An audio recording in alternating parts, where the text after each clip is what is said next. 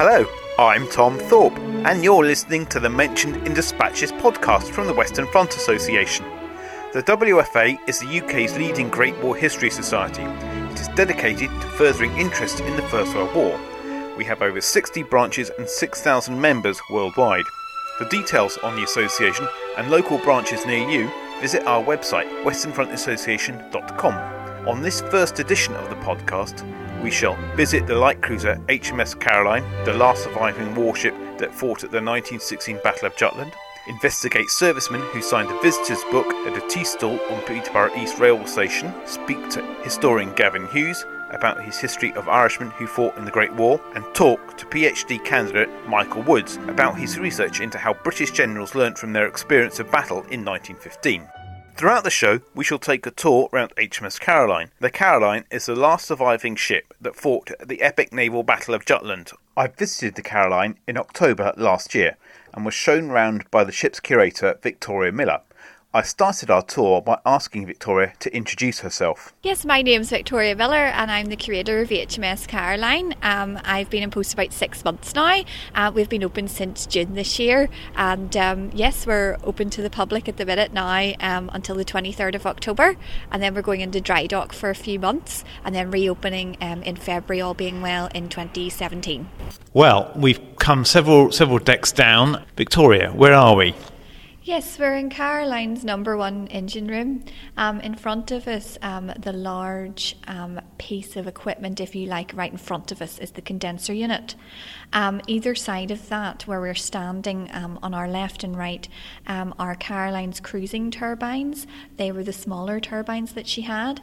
they were effective for when she was just out in the sea, not having to go at major speeds, cruising along, as the name suggests.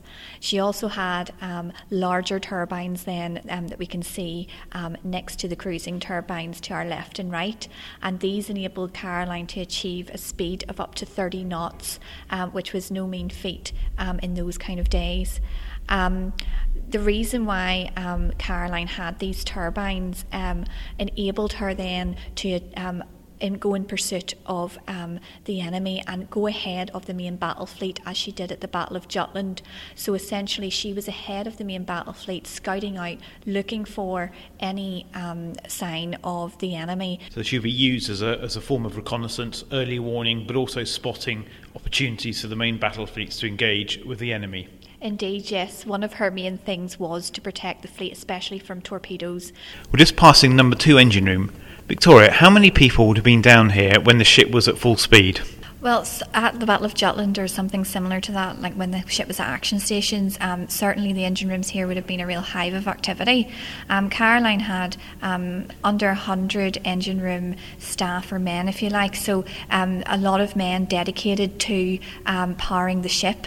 Um, Caroline had just under uh, 300 men on board during the First World War, so that's a lot, a, a, significant proportion of men dedicated to this heart of the ship, not only in the engine room here, but in the boilers. Um, the boiler rooms now, um, unfortunately, were removed um, in the 1920s, um, but thankfully we still have the engines here. Um, these are original to the ship, original Parsons turbines, and they're very unique to have these type of turbines still in situ on a ship like this. Victoria, where are we going next? Um, we're going to head through now to the officers' quarters on the lower deck. Um, we'll have a look at some of their cabins to see where they slept and also into the wardroom to see where they had their recreation time. So we've come down to where the officers would have lived, and I'm in one of the small cabins, and there's a bed which is by a porthole. Um, it has a sort of a, a guard to stop the uh, occupant falling out, but also there appears to be a bath attached to the ceiling. What was the purpose of that? Yes, um, each of the officers' cabins would have um, contained one of these. Um, uh, as we can see here, um, it's actually located on a shelf above, which keeps it out of the way um, when the officer wasn't using it. Um, it was essentially used for washing, so small scale washing. So the officers did have baths as we know them as well down in their bath place that they could use if they were having a main bath. Now, fresh water was monitored. And there were fresh freshwater tanks above the baths in the officers' baths area, um, but usually they would have tried to keep um, their use of fresh water to a minimum, so um, they wouldn't necessarily have had a major bath every day. So these kind of little smaller baths, if you like, these metal baths um, in each cabin, um, enabled them to freshen up, um, especially considering the officers would have dressed formally for dinner every night, every day. So they would have been coming back to their cabins to get ready um, for those events on board. Leaving HMS Caroline for the moment, we turn to the second item in today's show. Peterborough Archives are seeking to identify servicemen who signed their names and left messages in two visitors' books that were located in a small cafe on Peterborough East Railway Station during the Great War. Leading this Heritage Lottery funded project is Beverly Jones, First World War Project Officer at Peterborough Archives. I spoke to Beverly about her project and asked her to tell us about the visitor books. Well, we're very, very fortunate that we have these two slim volumes. Um, they're just two simple books that um, come from 1916, 1917, and they were belonged to the Women's United Total Abstinence Council, and they were a group of ladies that were um, working throughout the war to provide shelter for the men, uh, somewhere to have a cup of tea, a cup of coffee, absolutely no alcohol that's um, what they were um, abstaining against, and they set up a tea shop um, on Peterborough East Station. I believe there's also one on the North Station as well. And um, when the men went in to sort of while away the time between trains, etc., the ladies there um, encouraged the men to sign um, the books that they had. Wow! And so, how how big are they? Are they sort of A4 the size of? I suppose I'm just trying to get an idea of what they would actually look like they just look like two simple exercise, sort of hardback exercise books actually with black covers. Um, they're A5 size, and within them there are over 590 entries. And I gather from, from our previous conversations that you said there were some smutty remarks who, um, um, from soldiers who were complaining about the, the, the tea ladies well, not complaining. I think they were sort of complimenting them. Um, sort of by by our sort of standards today, probably quite tame, but certainly it's quite interesting to read. Uh, lots of entries in there. Some just a simple sort of signature. Others, you know, many messages of thanks and gratitude. But just one or two um, little things that pop up. Um, there's a, a, sort of private Rogers, for example, says that he called in the soldiers and sailors' rest on February the 24th, and he enjoyed a splendid plate of ham and two lovely cups of coffee, and the ladies in attendance were very smart. so that obviously impressed him as much as the ham. Um, we have another one that's quite a cheeky entry, really, and this is from um, uh, where he refers to um, quite a nice poem he's written. He says, um, "Twas on a Thursday morning on my way back from Dundee. I called at the soldiers and sailors for some grub and also tea. The service there was delightful, the servant better still, and the restful hour I spent there, a spot in my memory shall fill." So it gives us a little bit of an insight to, you know, some of the people that were passing through during that time because it was really interesting. From what you said earlier, it was um, it was not only soldiers who were passing through Peterborough. I think you had quite a wide divergence of sort of nationalities and also um, branches of the armed forces. We do, and I think that's what makes this particularly interesting, Tom. It's um, predominantly Army, um, which of course at that time did include also the Royal Flying Corps. There's entries for that too, but we have quite a few from the Navy, Royal Navy, the Royal Naval um, Volunteer Service as well. We have clergymen from Manchester, a couple of policemen from Warwickshire. No idea what they were going, you know, passing through and what they were doing, but we'll find out more.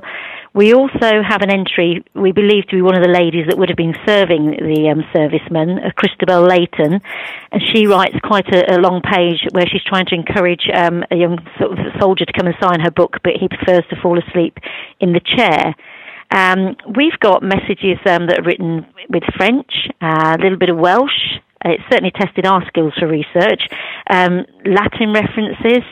Um, there are some amazing sketches. There's a wonderful one of Charlie Chaplin. Um, we haven't been able to find out anything about Private Wood that drew that yet. Um, but I think a lot of the writing as well, we've got very copperplate, elaborate writing.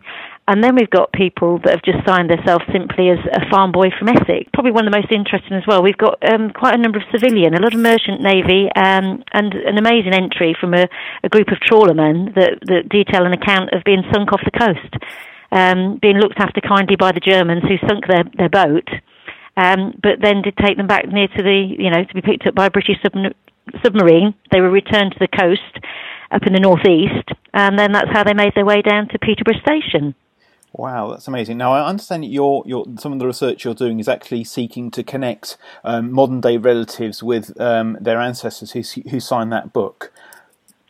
I, yeah, I... that's um, yeah, absolutely. I mean, the whole whole point of it really is to try and trace as many family members as we can, so we can sort of say to them, you know, on this day, this is where your relative was, this is what they were saying.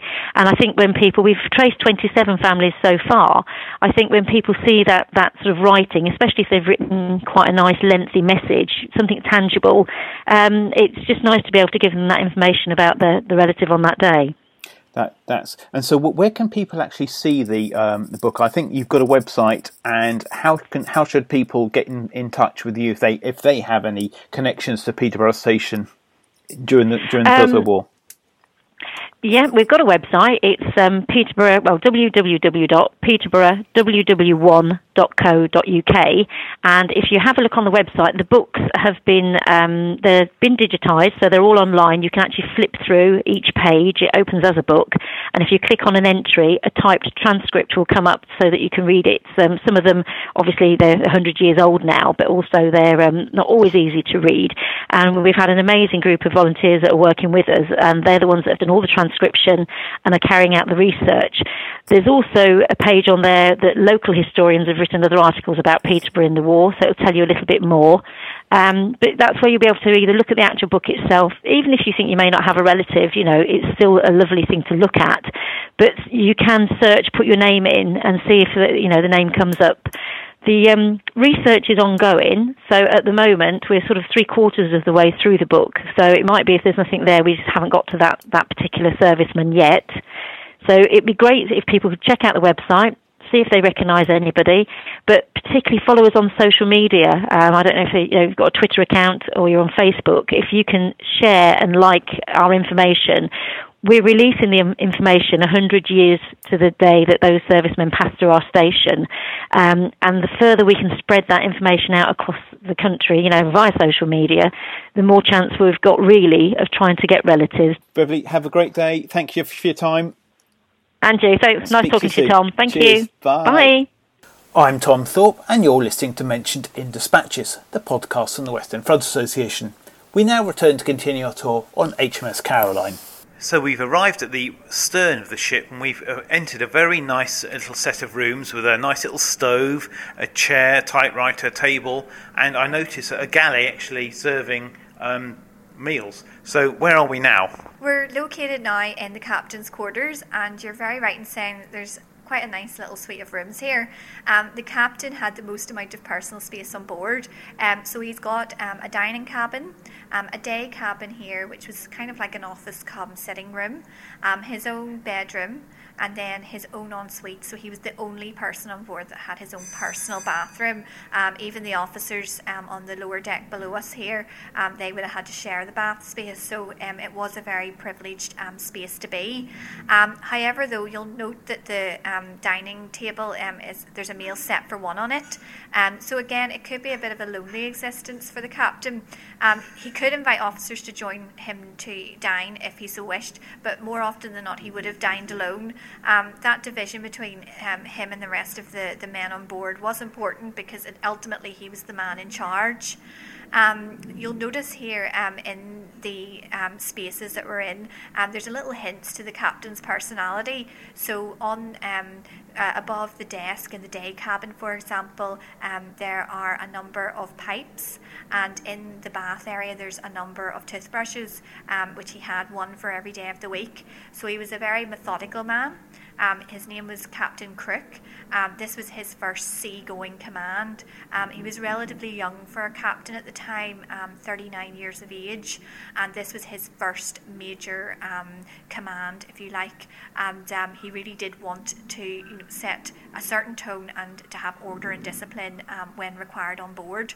Um, the National Museum of the Royal Navy um, actually has the captain's order book and in it he details how he wished the ship to be run. So it's really useful to be able to access those kind of personal records um, to get a real idea of, of the people that were on the ship during the Battle of Jutland and the First World War. And how many captains were there of HMS Caroline? Um, during the First World War, there were two. So Captain Crooke, um, from the, the December 1914, he was on the ship from then um, into 1917, and then he was taken over by Captain Leggett. So um, two during the First World War. Some of the personal accounts we've got um, give a real insight into the captains on board the ship. Um, we have the diaries, um, access to them um, from William Crick, um, which are stored in Leeds University Special Collections. Um, William Crick was a boy telegraphist on the ship during the First World War, and he makes a, a few notes about Captain Crooke, again, how he was very disciplined and liked order and that kind of thing. And an interesting account he gave at the Battle of Jutland was the fact that the captain was cool as a cucumber on the bridge, so the men had a real respect for the captain as well. Um, interesting then when he left, um, Captain Leggett that took over, um, uh, William Crick notes that um, the various um, uh, rounds that the captain did, if you like, of the ship to check everything was running smoothly. Um, Leggett's rounds were actually shorter than Crooke's, so maybe he was slightly less of a disciplinarian, if you like. So that's quite quite interesting to know. The third item on the podcast is an interview with Gavin Hughes about his recent book, Fighting Irish. Gavin is a historian and archaeologist at Trinity College Dublin. Gavin, welcome to the Mentioned in Dispatches podcast. Hello there, Tom. Well, Gavin, tell me what the book um, Fighting Irish is all about. It's really an attempt to try and tell the story of all the Irish regiments in the First World War, no matter um, what battalion or squadron they came from. So it's a, an attempt to tie all the um, divergent aspects of Irish military society together. And this covers not only the units raised um, as volunteer units, obviously the famous 10th, 36th, and 16th divisions, but also the regular and yeomanry units that served in the British Army before the outbreak of hostilities in 1914. Yes, very much so. Um, because one thing that struck me whenever I was doing um, research many, many years ago was the amount that actually cavalry regiments were kind of dismissed as being somehow not as important as the infantry battalions. And I kind of felt sorry for them, so I kind of felt something had to be done for that. And I suppose this is a very difficult question to answer, but what do you think the overall contribution was um, of Irish soldiers um, to the Great War and the Allied and British war effort um, across the duration of the conflict? Well, I think it was tremendously important because, from the regular Irish regimental perspective, there was a tremendous pool of experience and military talent.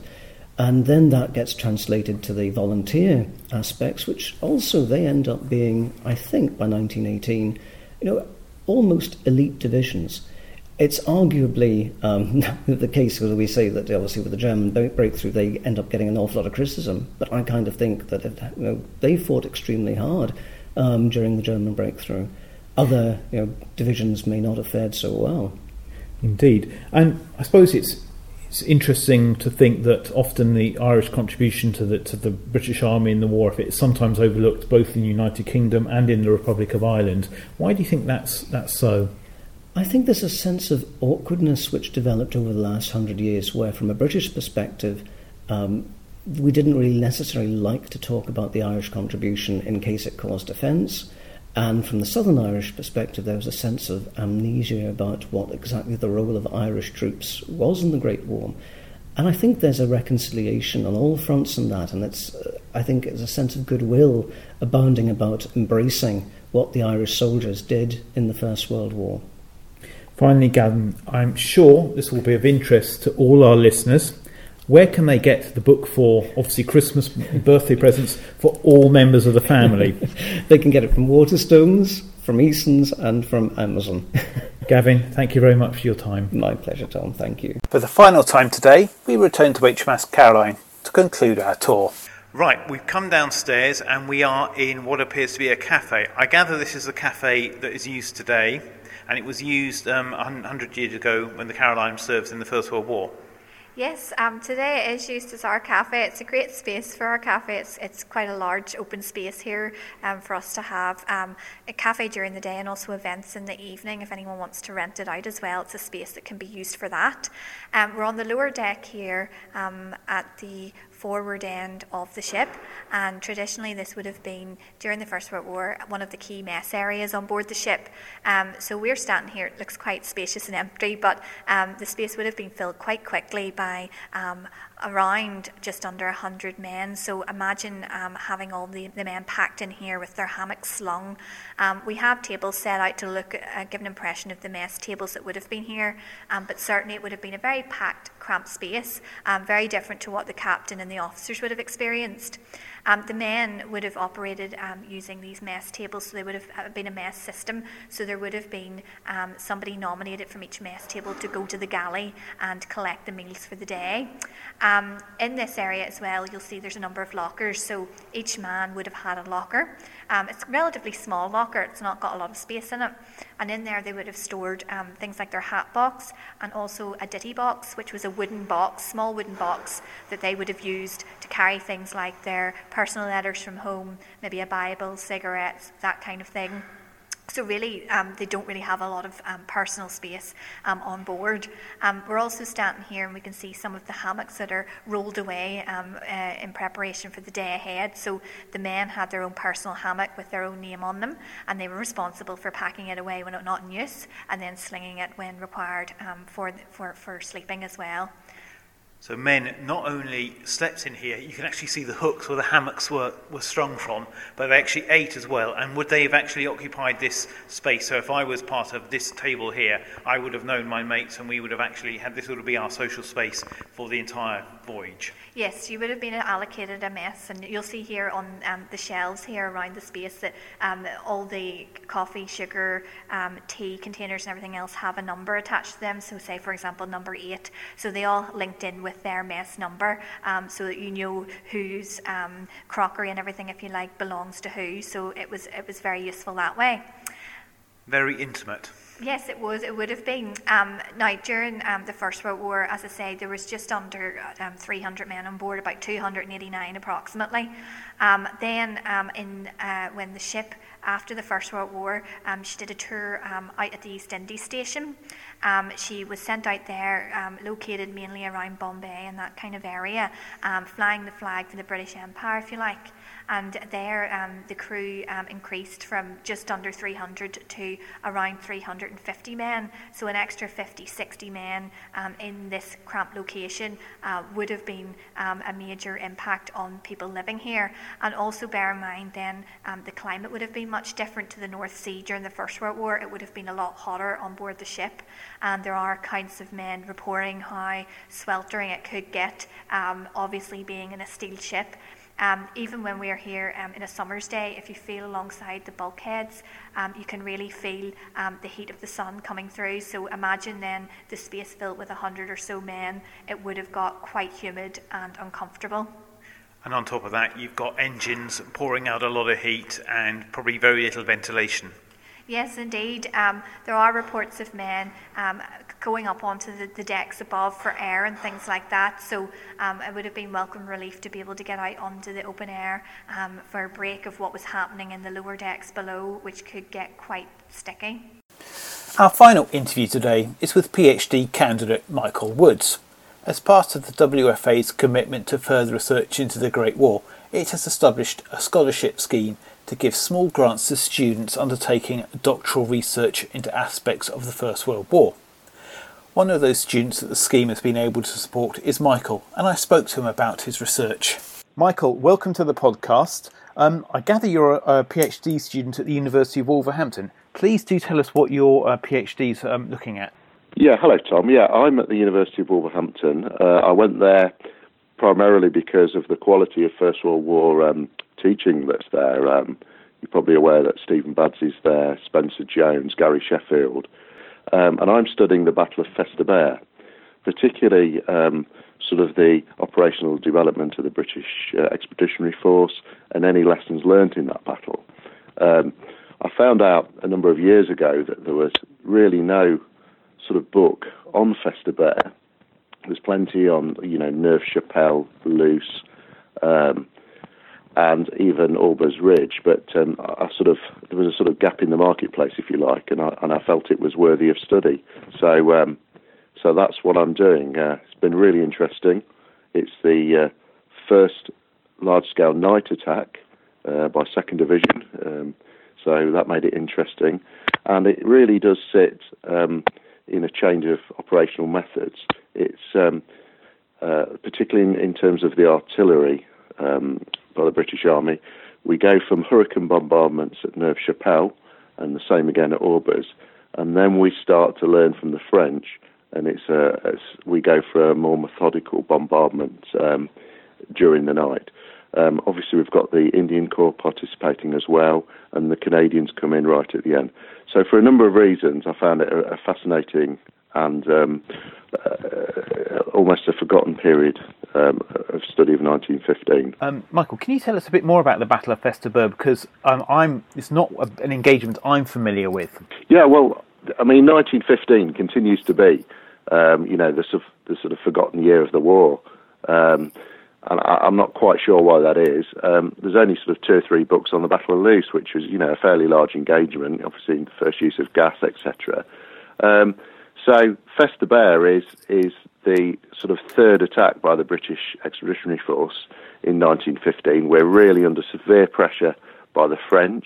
Um, Joffre and Foch are putting a lot of pressure on um, Sir John French and, and, and Haig, who's in charge of First Army, to launch an offensive to help them while they're trying to um, they're launching battles at Artois and Champagne. So it's us trying to do our bit to support the French. And what, what, what have you found in your research so far? Um, yeah, I sort of touched on it before. Really, um, it's it's the first night attack. Um, you know, night attacks get, do get a mention in the Battle of the Somme. Um, obviously, we're celebrating the uh, the centenary of that at the moment, and um, sort of in, in, the middle of July, the British Army launched night attacks to try and change their operational methods for success. Um, but we did do this. We did have a go at a night attack in in Festubert. So um, that, for one reason, that's worthy of study, uh, and also, as I mentioned before, you know, this change of artillery methods. So there's there's there's a lot to, there's a lot to go at. Um, you know, I found it fascinating, and it's it's trying to put that into context of where the British Army is trying to this continual desire to learn, change their operational methods to break the deadlock of trench warfare because what's really interesting, you look at uh, Neuve Chapelle with the hurricane bombardment, which lasts yeah. 40 minutes. Then you've got yeah. Ridge a month later, and you've you've, yeah. you've, got a mine, and you've got radio communication. Admittedly, it's a failure. And in Festubert, you, are seeing a different method of attack. So the British seem to be learning very quickly, very early, Absolutely. and trying different things, which really goes against sort of the Blackadder view of the of the, of the war. Absolutely, and and that's you know, there's one thing um, I, I, I, will absolutely, um, you know, argue strongly about it. It is that it's a continual desire to learn. Um, you know, we've got two quite um, interesting army uh, divisional commanders. We've got um, Horne, who's commanding Second Division, and he, he, he sees, you know, let's have a go at this night attack. Very, very ambitious at the time, very difficult to organise. Then we've got Gough coming in with the Second Division, and um, certainly, what I'm learning about his attack, they have quite a lot of success actually, um, and they really do chase their own bombardment. Um, it's, it's a dawn attack, and you, you can see there's, certain battalions that are right up behind their own bombardment and, and, into the German trenches very quickly. And then there's certainly his um, chief of staff, which is a guy called Gathorne Hardy, is promoting some of the successes throughout the division after the attack and ensuring that that learning is passed on. So um, I'm very much of the view that um, we are trying to learn all the time. And what, what's your timescale for completion? I know it's a dreary question that PhD students yeah. hate to be yeah. asked. Absolutely. Well, bearing in mind that I am, um, you know, I have a full time job. I'm a I'm a police officer, a, a, detective, and I do work some long hours sometimes. So it is really difficult, and I have a young family as well. I've got a five year old. So um, I'm not making my excuses, but um, I'm, I'm hoping um, another couple of years. I think I've got up to seven, and I'm sort of, and I, I think I'm about hot fifty percent. Michael, thank you very much for your time. Nice talking to you, and I wish you every success.